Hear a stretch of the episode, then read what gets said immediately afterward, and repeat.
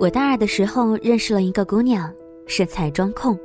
她每天都在朋友圈里面晒 CPB 又出了什么限量版，纪梵希的底妆又有哪些准备要买，购物车里加了好几瓶 SK two 等等。虽然她每天都嚷嚷着吃土，可是就她晒出来的化妆品的价位，我感觉她真有钱。但是后来我发现，他只是一个非常非常普通的家庭出身。他自己是申请了助学金，每个月能有几百块，但是这些加上他父母给的一千多生活费，完全不够。他总是变着花样找爸妈要钱，借口今天要买资料，明天要买课本，反正先把钱要过来再说。可他的父母呢？据说是非常朴素的两口子，手机用的是几百块的杂牌儿。他的妈妈为了买到便宜两块钱的蔬菜，每天要多走二十多分钟，绕路到菜市场的最边上。但是就在他妈妈弓着背拿着微薄的薪水，为了两块钱绕远路的时候，他却在考虑要不要入手一瓶两千块的神仙水。说白了三个字：虚荣心。可是，他在这边想着如何彰显自己优渥的生活品质时，他的父母却为了供养他，一把年纪、一身伤病，坚持上班。孩子伸手要钱，哪怕他们平时连肉都舍不得买多一点儿，也会立马给。有虚荣心无可厚非。但是年轻一代无端膨胀的虚荣心，不该让操劳半生的父母来买单啊！几年前我去报社实习的时候，听到过这样一个事儿：一个男生，高二的，吵吵着要让他爸爸给自己买当时新出的 iPhone 4S。他的爸爸是工地的建筑工，从来想象不到什么手机要四五千块。就语气稍重的数落他，不好好学习，想这么多干嘛？何况我们家是真的买不起。然后这个男生就生气了，离家出走。这位爸爸来找我们报社帮忙的时候，表情特别的憔悴。四十多岁的汉子，眼里布满了疲惫的血丝。八月酷暑，他身上的衣服一看就是质量极差的，线头四处钻出来，还算整洁的裤脚之下，却是一双毛毛躁躁的布鞋。接待他的是社会新闻部的主编，主编隔日后去他工作的临时住处采访。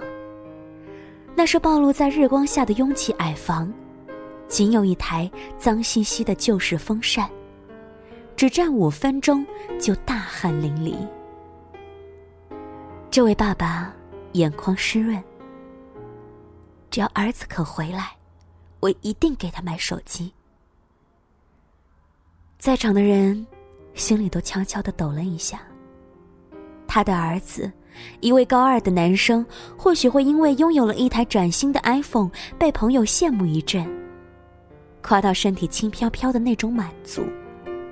但是他的爸爸，始终在三十七度的高温之下，面朝黄土。活到了二十左右，跟物质面面相对的年纪，尤其是见到越来越多生活富足的朋友，很多人都会想要一步就赶上去，不想被甩下，显得我多穷酸啊！于是肆无忌惮的、没有界限的买。化妆品一定要用一线的，酒店至少要住四星级的，衣服要买中高端价位的。父母在家里不知道过得多么的节省，可能八十块的衣服都要想一想再买，你却在朋友圈晒，又去了一趟三百块的哈根达斯的下午茶。你在狐假虎威的追逐诗和远方，却让父母替你苟且。你真自私。我有一个好朋友，家里非常有钱，他自己交的家境相当的朋友，是连丝巾都要买 GUCCI 的那一种，但是就是这样一个每月生活费好大几千的姑娘，买双三百块的鞋都会仔仔细细斟酌再买，还会四处托最便宜的代购。偶尔一次天南地北的聊天，他提到一句话，我一直记到现在。不管你的父母是月入五千还是五万，给你的生活费是多还是少，这些钱真的都是他们的血汗钱，没有一分钱是容易的。你在这里春风得意的挥霍，他们在为了你替你兜底，马不停蹄的工作。不要再用父母的钱喂饱你膨胀而虚荣的心了，绷出一副骄傲而富贵的假象。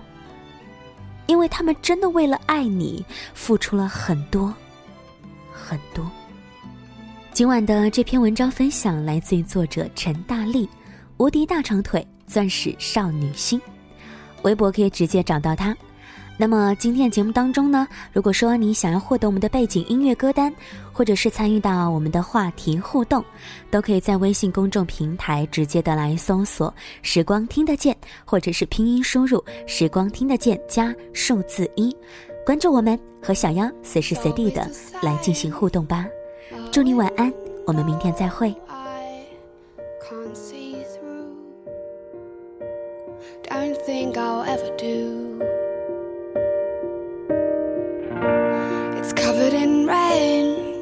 Like me as I'm waiting for you.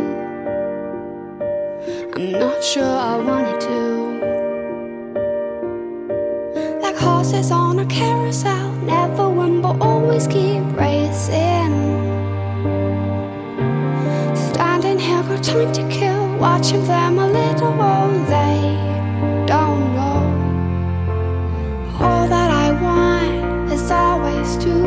push forward. But since you've been gone, I just wanna push rewind. If yesterday could only be tomorrow.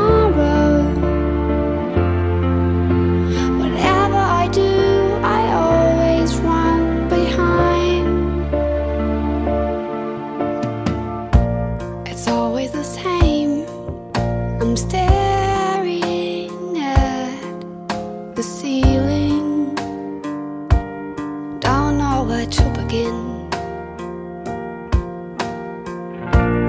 All that I see, just symbols with no meaning. They could mean anything.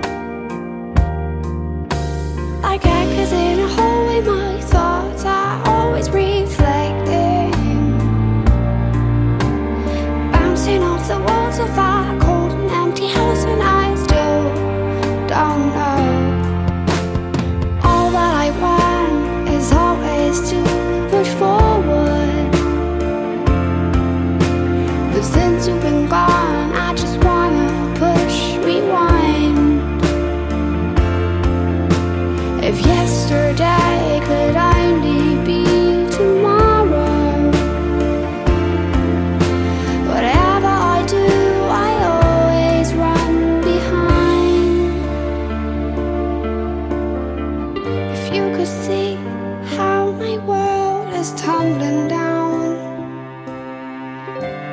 oh, how it hurts when.